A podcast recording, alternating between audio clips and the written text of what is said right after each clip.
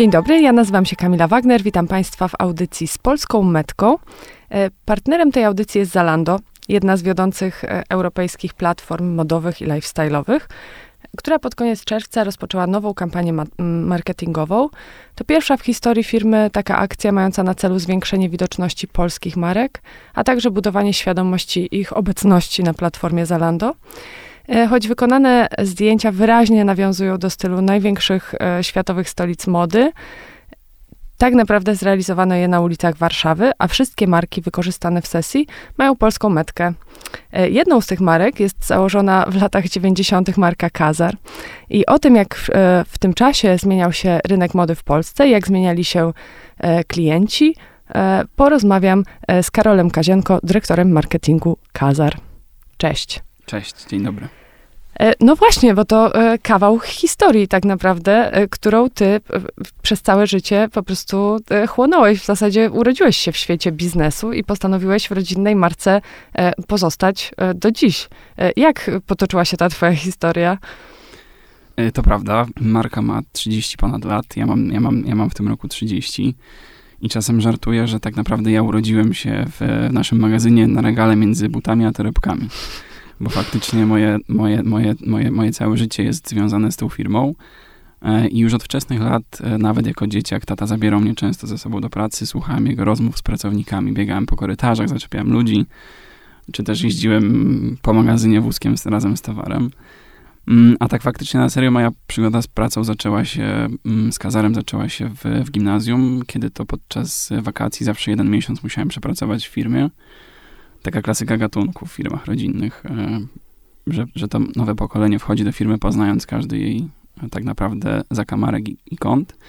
Ja tak przechodziłem przez właściwie wszystkie działy w firmie, zaczynając od takiej ciężkiej fizycznej pracy w magazynie, poprzez później kontrolę jakości, marketing, dział kolekcji damskiej, a kończąc na pracy w naszych salonach stacjonarnych, będąc na studiach w Warszawie. Więc faktycznie ta moja przygoda trwa od, od tych młodzieńczych lat. Też często żartuję, że jestem wdzięczny tacie, że postawił na taką, a nie inną branżę te trzydzieści lat temu, bo faktycznie branża mody jest bardzo wdzięczna i da się ją lubić. Więc, więc faktycznie jest dużo, duż, dużą przyjemność czerpię z, z, z, budowania, z budowania tej marki dzisiaj razem z tatą.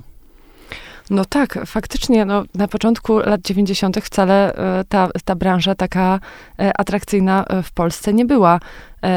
Wydaje mi się, że no, polskie marki, które no, zazwyczaj są gdzieś tam poczęte na początku lat dziewięćdziesiątych, mają co prawda dużo kr- krótszą e, tradycję niż te marki na przykład włoskie czy francuskie, no ale ta, e, ta, hi- ta ich historia w związku z tym jest dużo bardziej dynamiczna, no bo tak naprawdę w przypadku Kazar mówimy no, o gigantycznej metamorfozie w stosunkowo krótkim czasie. Jak e, ta firma rosła? Jak ona się zmieniała?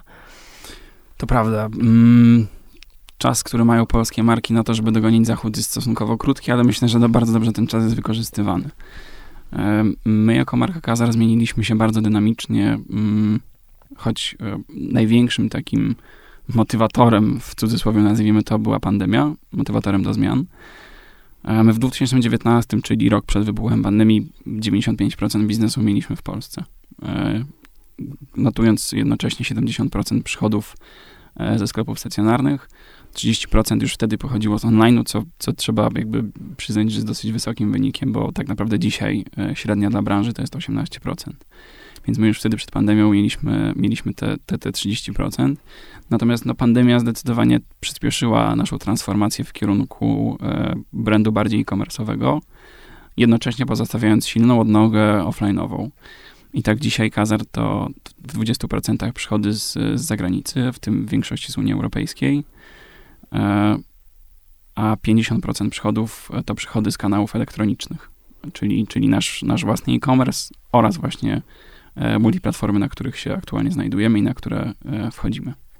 To jest bardzo e, dynamiczny wzrost, w sensie szokowy tak. W zasadzie. Jak wy sobie poradziliście z wdrożeniem tych zmian w tak krótkim e, czasie? Faktycznie my teraz rośniemy w, w tempie dwadzieścia pięć do trzydziestu pięciu procent rok do roku, mówię o przychodach, co dla firmy, która ma trzydziestoletnią historię, jest faktycznie dużym wzrostem, bo, bo, bo gdzieś taka, taka dynamika jest przypisana tym młodszym brandom bardziej startupowym. Natomiast my postawiliśmy bardzo dużo na, na transformację technologiczną i na, i, na, i, na, i na zmianę naszego dotychczasowego modelu działania, co jakby skutkowało tym, że faktycznie mogliśmy się w ten sposób rozwinąć. Mamy bardzo duży zespół e, technologiczny I T, e, który, który faktycznie razem z działem sprzedaży prężnie nas, prężnie nas rozwija, ale to nie tylko, to nie tylko dzięki temu my się rozwijamy, bo też zmieniliśmy się marketingowo, zmieniła się nasza kolekcja. Idziemy, można powiedzieć, z duchem czasu. No tak, nawet może powiedziałabym, że trochę przed czasem, bo i, i ta zmiana estetyczna no, no też przebiega bardzo dynamicznie. To jest ta powierzchnia, którą my jako konsumenci widzimy, bo no wiadomo, nie zaglądamy za bardzo w wasze systemy, no ale ja sama no, pamiętam markę Kazar w zasadzie od zawsze i, i to, co się działo, stało z nią estetycznie w ciągu ostatnich kilku lat, no to jest zmiana szokowa w zasadzie, bez do urazy w stosunku tak. do poprzednich kolekcji, ale takim, takim znakiem zmiany jest chociażby wprowadzenie kolekcji Kazar Studio. Jakie wy mieliście w plany wobec tej kolekcji i w zasadzie dlaczego, dlaczego się na nią zdecydowaliście? Może zacznę od początku, czyli od momentu, w którym jakby przejąłem dział marketingu. Przejmując dział marketingu, wiedzieliśmy, że musimy zrobić zmianę. Zmianę, która nie będzie rewolucją, a będzie zmianą, która nie odstraszy dotychczasowych klientów, a, a zainteresuje marką nowych. Naszym strategicznym celem było odmłodzenie marki i uatrakcyjnienie jej dla tej młodszej grupy klientów oraz otworzenie marki na rynek zachodni, bo, bo, bo na ten rynek właśnie z założeniem kilka lat temu chcieliśmy mocno wejść. Natomiast czym jest marka, marka Kazar Studio dla nas? Jest ona bardzo ważnym elementem. To tak naprawdę mm, nasz kunszt, który, który, który przejawia się w, w designie, w możliwościach produkcyjnych oraz komunikacji. Zastanawiam się, Zastanawiam się, czy wy, planując tą ekspansję na rynki zachodnie, mieliście jakieś takie wymarzone kierunki? Zależało wam na jakichś konkretnych rynkach? Czy po prostu chcieliście poszerzać taką bazę klientów, którzy, którzy wiadomo gdzieś tam na zachodzie są analogiczni do tych, którzy już kupili waszą markę w Polsce? Tak, wchodząc na Zalando musimy przyznać, że byliśmy dosyć zszokowani pozytywnie reakcją, z którą nasza marka spotkała się na tej platformie, ponieważ byliśmy przekonani, że zakupów będą dokonywali Polacy, którzy znają markę, a mieszkają aktualnie za granicą. Więc mocno się zdziwiliśmy, przeglądając wyniki sprzedaży z pierwszych dni i faktycznie zamówienia składane były z całej Europy, co, co, co dla nas było bardzo budujące i jak się okazuje, głównym czynnikiem, który wtedy przeważał, był, był po prostu design, jakość produktów i też cena, w której, w której nasze produkty są oferowane. Dzisiaj sprzedaż na Kazar, przepraszam, na Zalando to w czterdziestu procentach rynek niemiecki, drugim rynkiem jest rynek polski w, z wynikiem trzynastu procent, na czwartym, przepraszam, na trzecim miejscu ex aequo mamy dwa kraje, Belgia i Holandia, to jest udział dziewięciu procent sprzedaży, następnie siedem procent to Włochy i I Francja, co też dla nas jest dosyć dużym zaskoczeniem, bo gdyby ktoś y, kilka lat temu zapytał mnie, czy siedem procent naszej sprzedaży zagranicznej b- będzie stanowiła Francja, to, to nigdy bym w to nie uwierzył. Z takich ciekawostek, które myślę, że warto dodać o naszej obecności na Zalando, jest, jest fakt, że jesteśmy marką numer jeden pod względem sprzedaży w, w Europie, ze wszystkich polskich marek, które są dostępne na Zalando, a w maju tego roku przekroczyliśmy y, poziom pół miliona y, transakcji, co też jest znaczącym wynikiem. No myślę, że to komplement dla waszej kolekcji, szczególnie na początku, no bo tak jak mówisz, tym wyróżnikiem na początku, kiedy weszliście na Zalando, no był po prostu sam produkt, tak? Bo rozumiem, że, że te działania komunikacyjne wokół marki, no to trochę później. Jak wy zaczęliście opowiadać o tej swojej marce zagranicznym klientom? Mhm, przede wszystkim mm, produktem na początku, wiadomo, bo jak, jak wchodzi się na na takie platformy, no to pierwsze, co widzi klient, to przegląda listing i gdzieś natrafia na te produkty. Marka Kazar jest marką, e, powiedziałbym, bardzo ponadczasową, e, elegancką, e, więc to były jej główne wyróżniki. Natomiast marka Kazar Studio to produkty, można powiedzieć, e, które cechuje współczesny design i, i to jest ich, ich główny wyróżnik, więc tym zyskiwaliśmy sobie na pewno na początku e, gdzieś, gdzieś przychylność klientów, którzy się decydowali na, na, na zakup. E, natomiast już całkiem niedawno wprowadziliśmy też działania mm, marketingowe w ramach platformy, które budują wizerunek oraz pozycjonowanie marki. Z takich ciekawostek to byliśmy też w dużym szoku, gdy okazało się, że nasz profil na Zalando, czyli nasz brand home, followuje już ponad trzydzieści tysięcy osób, co w tak krótkim czasie e, jest znacząco dobrym wynikiem. Tak, tak też usłyszeliśmy od, od Zalando. Więc e, jak widać, nasza marka gdzieś buduje poza tym przywiązaniem do produktu, bo buduje też przywiązanie do, do wartości, emocji, które, które przekazem marketingowym m, tworzymy. To jest bardzo ciekawe, bo szczerze mówiąc, gdy myślimy o takich platformach jak Zalando, czy, czy analogicznych modelach sprzedaży, no myślimy zazwyczaj o tych firmach jako po prostu zwykłych pośrednikach. A wydaje mi się, że i tak jak odkrywam ten świat Zalando trochę bardziej od wewnątrz, wydaje mi się, że tych metod wsparcia marek i projektantów jest dużo więcej. Powiedz, z jakich wykorzystacie i które są dla ciebie jakieś szczególnie interesujące? E- Chociażby wspomniana na początku naszej rozmowy sesja, która pokazuje w bardzo dobry sposób polskie marki. Pokazuje, że my dzisiaj jako, jako, jako polskie marki nie mamy się czego wstydzić. Mamy bardzo dobry produkt i chociażby to, to, są te, to są te działania też brandingowe, o których wspomniałem na stronie, które prowadzimy i które budują ten nasz brand awareness wśród tych, tych, tych klientów na Zalando. Prowadzimy też dodatkowo działania takie performance marketingowe, czyli, czyli promujemy nasze produkty w, w, w listingach. Jako jedni z pierwszych w Europie skorzystamy z najnowszego programu Zalando, Multi-Channel Fulfillment w ramach logistyki B dwa B Zalando. Jest to, jest to usługa, która pozwoli nam obsługiwać inne multiplatformy właśnie z magazynów logistycznych Zalando. No tak, to chyba bardzo, bardzo wygodne. Bardzo logistycznie dużo ułatwia. Sprzedażowo też na pewno będzie miało znaczący wpływ. Super. Zastanawiam się, czy w ogóle osiągnięcie takiej skali sprzedaży zagranicznej bez tego typu pośrednika byłoby dla was możliwe w tak krótkim czasie? Myślę, że byłoby to na pewno bardzo ciężkie. Budowanie własnego e-commerce'u na rynkach zagranicznych jest szalenie kosztowne, bo w Google konkurujemy z całą masą światowych brandów i jakby dotarcie tam z naszym przekazem i naszymi produktami jest bardzo trudne i kosztowne. Natomiast wejście na taką platformę jak Zalando pozwala nam w bardzo szybkim czasie dotrzeć do setek milionów klientów, tak naprawdę, których dzisiaj, których, którzy dzisiaj są użytkownikami platformy Zalando. Dodatkowo też Zalando jest dla nas takim oknem na świat, bo faktycznie mm, dzięki obecności na Zalando mm, gdzieś zaczynamy e, zyskiwać jako marka w takim międzynarodowym wydaniu. I nasza, i jakby świadomość naszej marki w ogóle w Europie rośnie. Wydaje mi się, że w ogóle to jest niesamowite, jak te nowe technologie otworzyły rynek. Wydaje mi się, że twój tata, który zakładał markę w latach dziewięćdziesiątych, nigdy w życiu by sobie nie wyobrażał tego, że w zasadzie w chwilę można się stać marką globalną. To niesamowita zmiana. Też my chyba jako konsumenci zaczęliśmy trochę oczekiwać tego, że marki z różnych stron świata będą dla nas łatwo dostępne. No i tak, no i to zmienia w ogóle chyba ten układ konkurencji.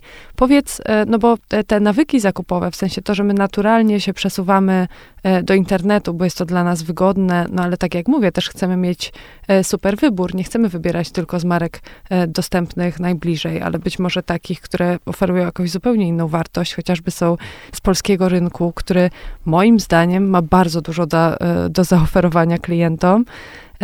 I, i bardzo pozytywnie wyróżnia się na tle nawet tych włoskich czy francuskich osławionych marek. Jak jeszcze zmie- z twojej perspektywy zmieniają się te konsumenckie zachowania? Jak wy budujecie tą swoją atrakcyjność dla klientów, ten swój zestaw wartości, także poza, poza samym produktem? Długie pytanie stało się jeszcze dłuższym. Dokładnie. Tak. Natomiast wracając do tej pierwszej części pytania, czyli tego, jak klient się dzisiaj zmienia. Faktycznie klient dzisiaj jest bardziej wymagający. Klient jakby bardziej patrzy na produkt, bardziej patrzy na, na transparentność marki. bardziej patrzy na coś więcej niż tylko taki ładny, czysty przekaz marketingowy, patrzy na wartości marki, na emocje, które, które marka buduje. I faktycznie jest tak, że klient jeszcze siedem lat temu tak naprawdę decyzję podejmował w ramach jednej galerii handlowej, mając do wyboru ofertę sklepów, które się w tej galerii znajdowały. Dzisiaj natomiast na wyciągnięcie ręki ma ofertę kilkuset marek z całego świata. I my tak naprawdę przestaliśmy mm, dzisiaj konkurować z takimi markami, które są dostępne tylko na rynku polskim, ale po prostu konkurujemy, można powiedzieć, z całym światem. Bo tak naprawdę dzisiaj klient może e, zamówić sobie produkt, który wieczorem ma m, pod drzwiami. Tak naprawdę m, nie ma już dzisiaj ograniczeń w, w handlu i w e-commerce. E, myślę, że nie mamy się naprawdę czego wstydzić. E, już dzisiaj e, bardzo duża część polskich marek e, bez w ogóle żadnych kompleksów jest w stanie konkurować z markami zachodnimi. Myślę tutaj na przykład o takich markach jak Magda Butrym czy Miss Behave. To są marki rozpoznawalne w całej Europie, już, już nawet e, też na świecie. E, ale jest też dużo innych młodych polskich marek, które, które aktualnie się mają, mają super czas i, i też są coraz bardziej zauważalne w, nie tylko w Polsce, ale i w Europie.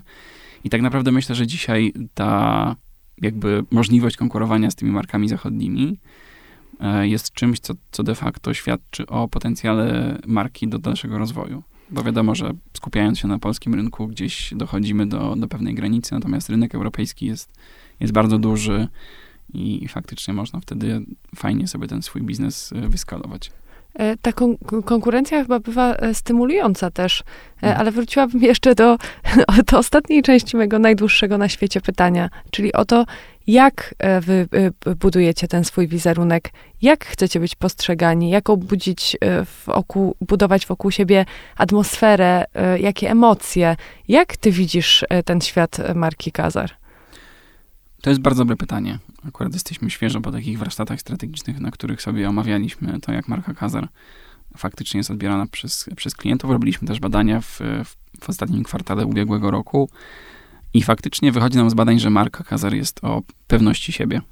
Jest też o spędzaniu e, czasu e, w najlepszy możliwy sposób. My jako Kazar dotychczas e, przez klientów byliśmy kojarzeni jako marka od specjalnych e, specjalnych wydarzeń, typu wesela, typu e, okazje, w których, w których faktycznie hucznie e, coś celebrujemy. Bardzo ciekawe to jest.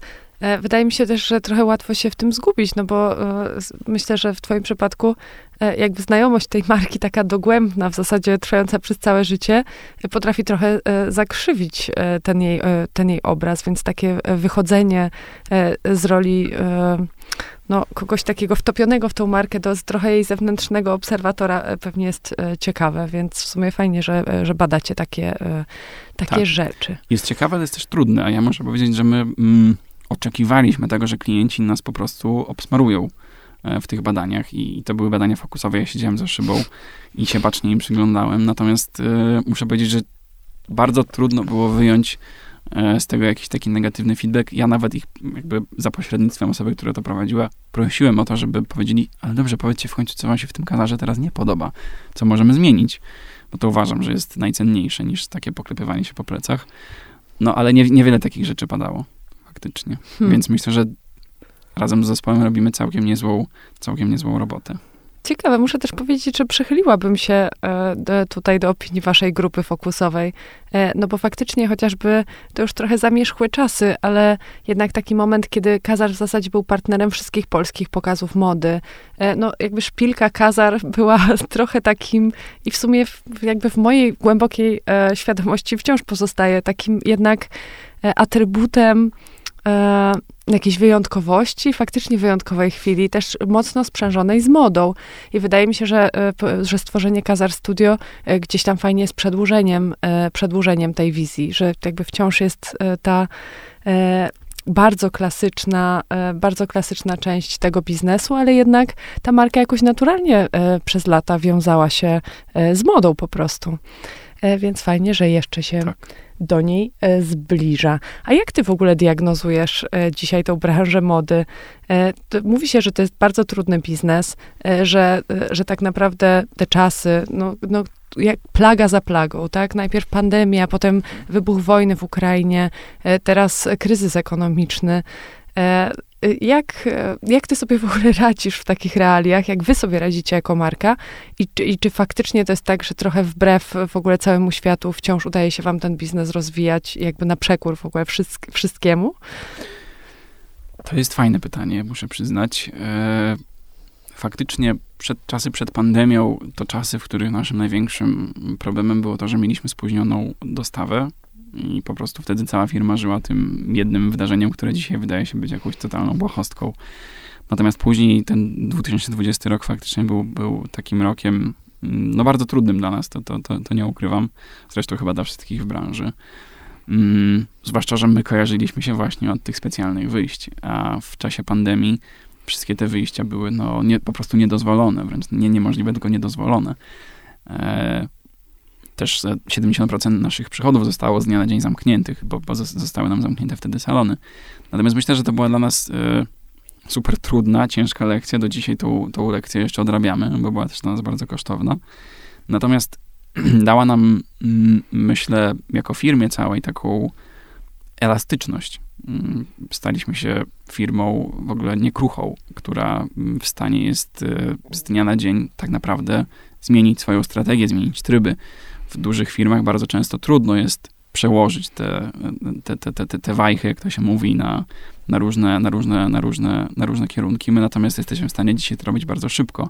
Stąd też w niecały rok pojawiliśmy się po pandemii na, na, na, na, na platformie Zalando i na kolejnych innych, które też, na które też aktualnie wchodzimy. Więc myślę, że jest tak, że faktycznie dzisiaj w branży jest trudno. Fala bankructw, problemów finansowych zdaje się to potwierdzać. Natomiast my mm, mamy, wydaje się, dosyć ugruntowaną pozycję, bo, bo mm, mamy długą historię za nami, mamy ponad trzydzieści lat doświadczeń, e, mamy tak naprawdę lata inwestycji e, właśnie w firmę, bo mm, to też coś, co jakby od zawsze powtarzał mi mój tata, to to, że w firmy musimy inwestować, e, bo to jest, biznes wymaga ciąg, ciągłej inwestycji. Nie można sobie po prostu tych pieniędzy, za te pieniądze dobrze żyć. Musimy te pieniądze reinwestować, a, a, a to, to po prostu będzie się sprawdzało w przyszłości i faktycznie, i faktycznie tak jest. E, więc o nas jestem raczej bezpieczny i, i, i, i pewny naszej przyszłości. Mm, natomiast też nie jest tak, że dzisiaj w branży nie da się niczego osiągnąć, bo jest cała masa młodych marek, które, które świetnie sobie radzą. Chociażby jest taka marka Lebranto, odzieżowa, za którą bardzo mocno trzymam kciuki i uważam, że potencjał w tej, w tej marce jest, jest gigantyczny. Więc jest cała masa marek, które, które mają dzisiaj, są z Polski, które mają dzisiaj szansę się, szansę się dalej rozwijać. No tak, wydaje mi się, że w sumie może też e, te przeciwności trochę pozwoliły nam zweryfikować e, działanie niektórych marek i, i może też fajnie, żeby przetrwali e, najsilniejsi, mówiąc brutalnie. E, no jednocześnie no problemy są stymulujące, więc, e, więc tak jak mówisz, wiele marek nawet jakoś e, podstymulowanych e, tym kryzysem e, trochę modernizuje te swoje modele biznesowe, e, podejmuje jakieś odważniejsze kroki, które, które może potem doprowadzą do jakiegoś skokowego rozwoju. Wspomniałeś na początku naszej rozmowy, że jesteś wdzięczny tacie, że inwesto- zainwestował akurat w taką branżę, która no, jakby po latach stała się w, jakim, w jakiś dziwny sposób atrakcyjna. Mhm. Czy, czy, ty dalej, czy ty dalej myślisz, że moda to jest jakiś taki fascynujący świat? Bo to, jak my ją postrzegamy, na pewno zmieniło się przez ostatnie trzydzieści lat. Nawet pewnie przez, przez mniej lat się zmieniło. Jeszcze niedawno to był świat zupełnie niedostępny dla zwykłych osób, a teraz wszyscy w zasadzie aspirujemy do świata mody. W jakimś sensie e, uczestniczymy w tym e, kreowaniu trendów. Każdy z nas się trochę e, do tego dokłada. E, jak ty to widzisz? Muszę przyznać, że na przestrzeni tych ostatnich, e, można powiedzieć, dziesięciu lat, w których bacznie obserwuję tą, tą naszą branżę mody w Polsce, mamy po pierwsze wzrost świadomości wśród klientów, bo nawet e, patrząc na to, jak dzisiaj młodzież się ubiera versus jak, jak wyglądała jeszcze, jeszcze te dziesięć lat temu, to jest e, gigantyczna zmiana. I nie mówię tylko tutaj o dużych miastach, ale mówię też o mniejszych miastach. Więc e, widać, że, że młode osoby m, też się tym interesują. To jest bardzo fajna branża, więc super, że ta świadomość w Polsce rośnie. Natomiast widać też to po jakby przyzwyczajeniach zakupowych naszych klientów. Oni stawiają na coraz to odważniejsze konstrukcje, coraz to odważniejsze printy, kolory. Kiedyś, kiedyś było tak, jak zresztą pracowałem w sklepie, to wielokrotnie to słyszałem, przychodziły panie i zachwycały się jakimś kolorem, mówiły, o matko, jaki piękny kolor, ale i tak kupię czarne, klasyczne szpilki. Więc y, ta moda była zachowawcza, nie, nie, nie, nie, klientki, klienci nie pozwalali sobie na, na gdzieś tam taką odrobinę ekstrawagancji, a dzisiaj faktycznie ja tą zmianę widzę. To jest nie, niesamowite w sumie, o czym mówisz, ale czy to jest tak, że że ta zmiana trochę się dzieje, ale jednak wciąż waszymi bestsellerami są te, te zupełne czarne klasyki? Jak to wygląda? Nasza kolekcja w połowie składa się z produktów, które nigdy nie wychodzą ze sprzedaży, tak zwanych never out of stock. Następna, druga część tej kolekcji to są nowości, które budujemy w oparciu o trendy. I, i, i ta, ta połowa kolekcji zmienia się, powiedzmy, z sezonu na sezon. I my, z, jakby patrząc na przebieg poprzednich lat, to w dużej mierze sprzedawaliśmy produkty, które były ciągle w, ciągle w kolekcji, a dzisiaj to się przesunęło do połowy. Więc jak widać, ta, ta otwartość klienta na, na zmiany i na, i na chęć kupowania nowych produktów rośnie. Więc jego też odwaga jednocześnie, bo, bo, bo, bo faktycznie te, te produkty, które są w tej drugiej połowie, no to one są tworzone w zgodzie z takimi światowymi trendami, czyli to, co jest aktualnie modne, to, to, to, to jest w kolekcji. A czy, czy ta, bo teraz masz już porównanie, czy ta nasza skłonność do sięgania, rosnąca do sięgania po nowe trendy jest wciąż jakaś mniejsza niż tych zagranicznych klientów? Czy oni odbierają, wybierają odważniej? Jakbyś porównał te bestsellery na polskim rynku versus, versus za granicą? To jest też ciekawe, bo my wchodząc na Zalando, wiedząc, że głównym rynkiem sprzedaży będą Niemcy, nastawiliśmy się na to, że, że klienci będą wybierali komfortowe produkty. Takie, które będą towarzyszyły im na co dzień, na niskim obcasie, z komfortową wkładką. Natomiast ku naszemu dużemu zdziwieniu klient w Niemczech kupuje modę na najwyższych, na najwyższych możliwych obcasach, które mamy w kolekcji i to właściwie pokrywa się z tym, co my sprzedajemy w Polsce.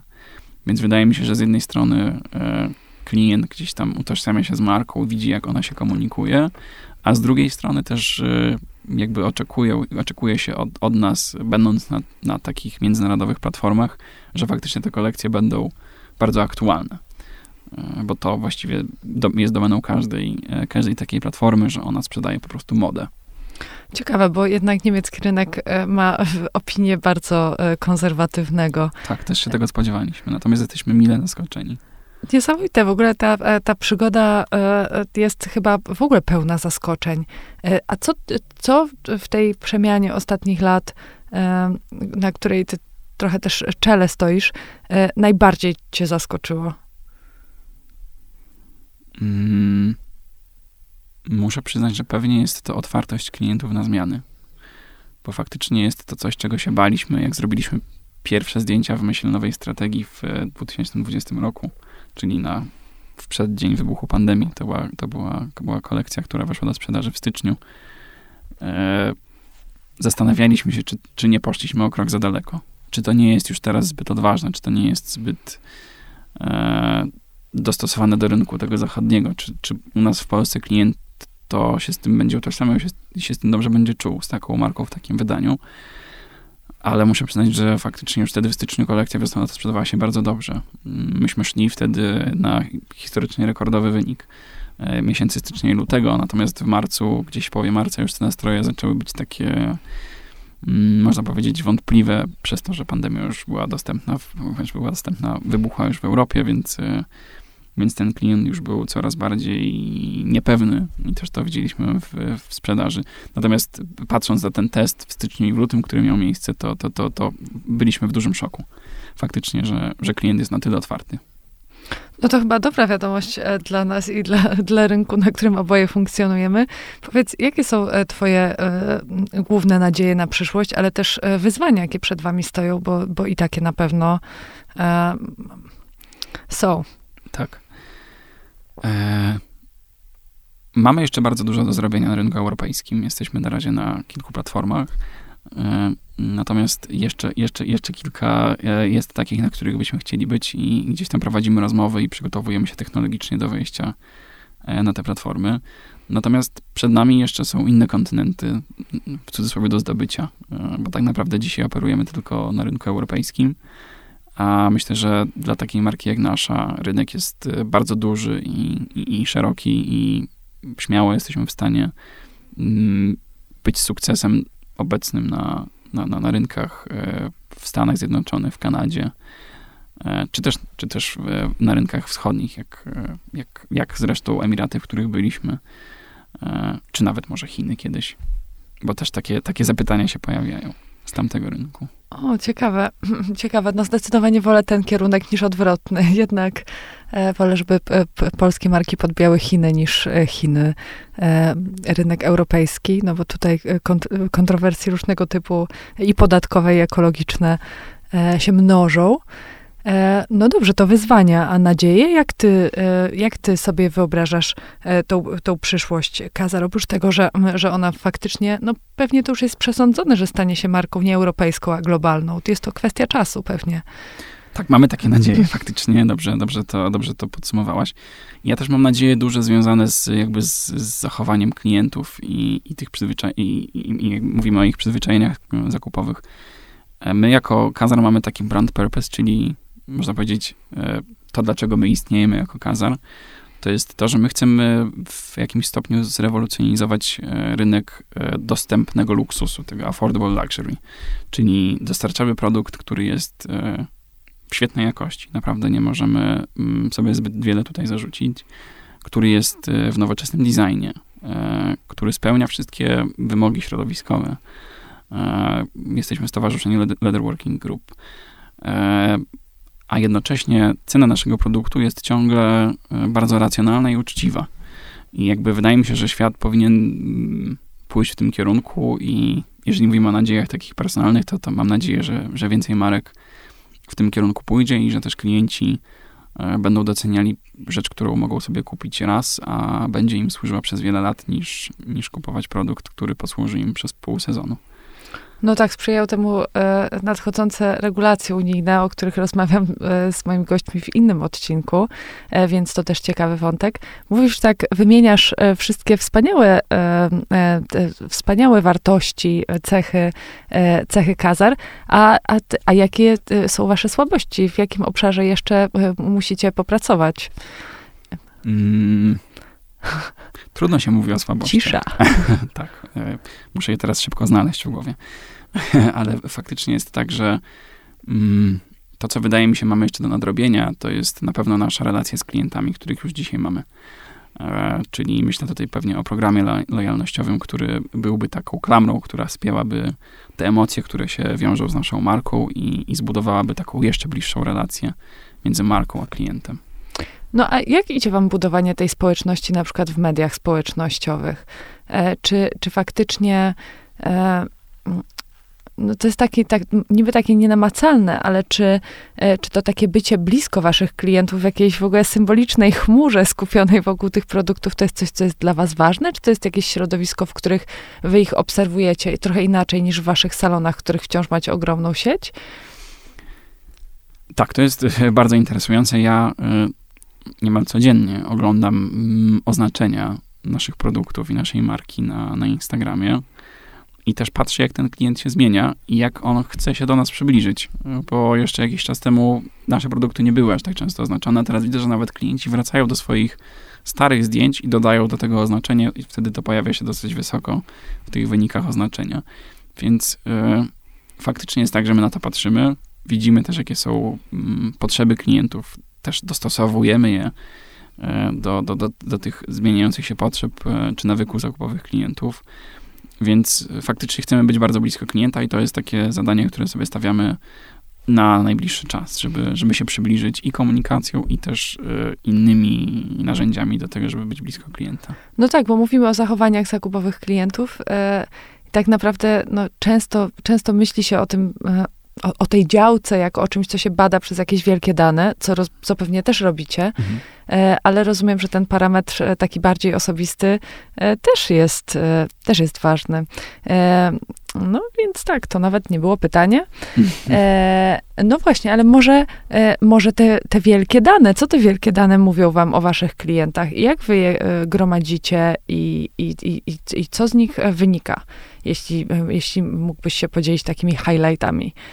Mhm. Fajne dane dostarcza nam na przykład Zalando. Mamy taką informację, że w ogóle mamy ponad dwanaście i pół procent klientów, którzy powracają. To w e-commerce jest dosyć wysoki wskaźnik. Na, dla rynku polskiego jest też szesnaście procent, dlatego że marka jest też bardziej znana i, i klient tak długo nie musi się z nią e, zapoznawać. E, nasi klienci też są, myślę, myślę, klientami, którzy są w jakimś stopniu e, rozważni e-commerce'owo, czyli średni czas, w którym klient dokonuje zakupu, widząc pierwszy raz produkt, to jest trzydzieści dni. To też świadczy o tym, że mm, to jest coś, do czego klient musi E, jakby pewnie się może nie przekonać, tylko dobrze zastanowić, bo też wynika to pewnie z ceny, która, e, m, którą nasze produkty mają. No my jesteśmy w tym takim komercyjnym rynku w Polsce najdroższą marką i zawsze byliśmy, więc e, klient e, gdzieś tam m, rozważa ten zakup bardzo często. Natomiast też jest tak, że klient nie oczekuje u nas promocji, co jest e, dla nas świetnym, świetnym wskaźnikiem, bo, bo przez lata inwestowaliśmy właśnie w wizerunek i jakość produktów po to, żeby, żeby te produkty i ta marka sama się broniła i żebyśmy nie musieli mm, sprzedawać ceną, co jest częstym, powiedzmy, błędem i pułapką, w którą wpadają marki, tracąc później możliwość sprzedaży w pełnych cenach, czyli generowania marży i dalszego rozwoju. No tak, no i też jakieś, chyba, chyba to konkurowanie ceną karmi jakieś nasze złe przyzwyczajenia zakupowe, żeby, żeby jednak, no właśnie, może nie tak do, dobrze zastanowić się nad tym zakupem, tylko tak po prostu e, dać się porwać psychologicznym mechanizmom. No dobrze, powiedz, czego ci życzyć na koniec naszej rozmowy? E, myślę, że i mi, i innym polskim markom, które, które podbijają teraz śmiało Europę i świat, to żebyśmy się pewnie nie zatrzymywali na Europie i szli dalej. No i takiego chyba też wspólnego budowania tej polskiej tożsamości projektowej. Mam nadzieję, że wkrótce polskie marki będą, będą czymś globalnie rozpoznawalnym. Nie tylko jednostkowo, ale też jako jakaś pewna, pewna grupa. Dziękuję ci bardzo za rozmowę. Dziękuję również. Bardzo ciekawa rozmowa.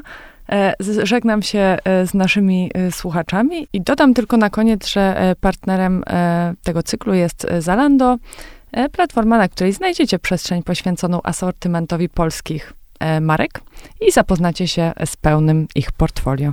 Do usłyszenia.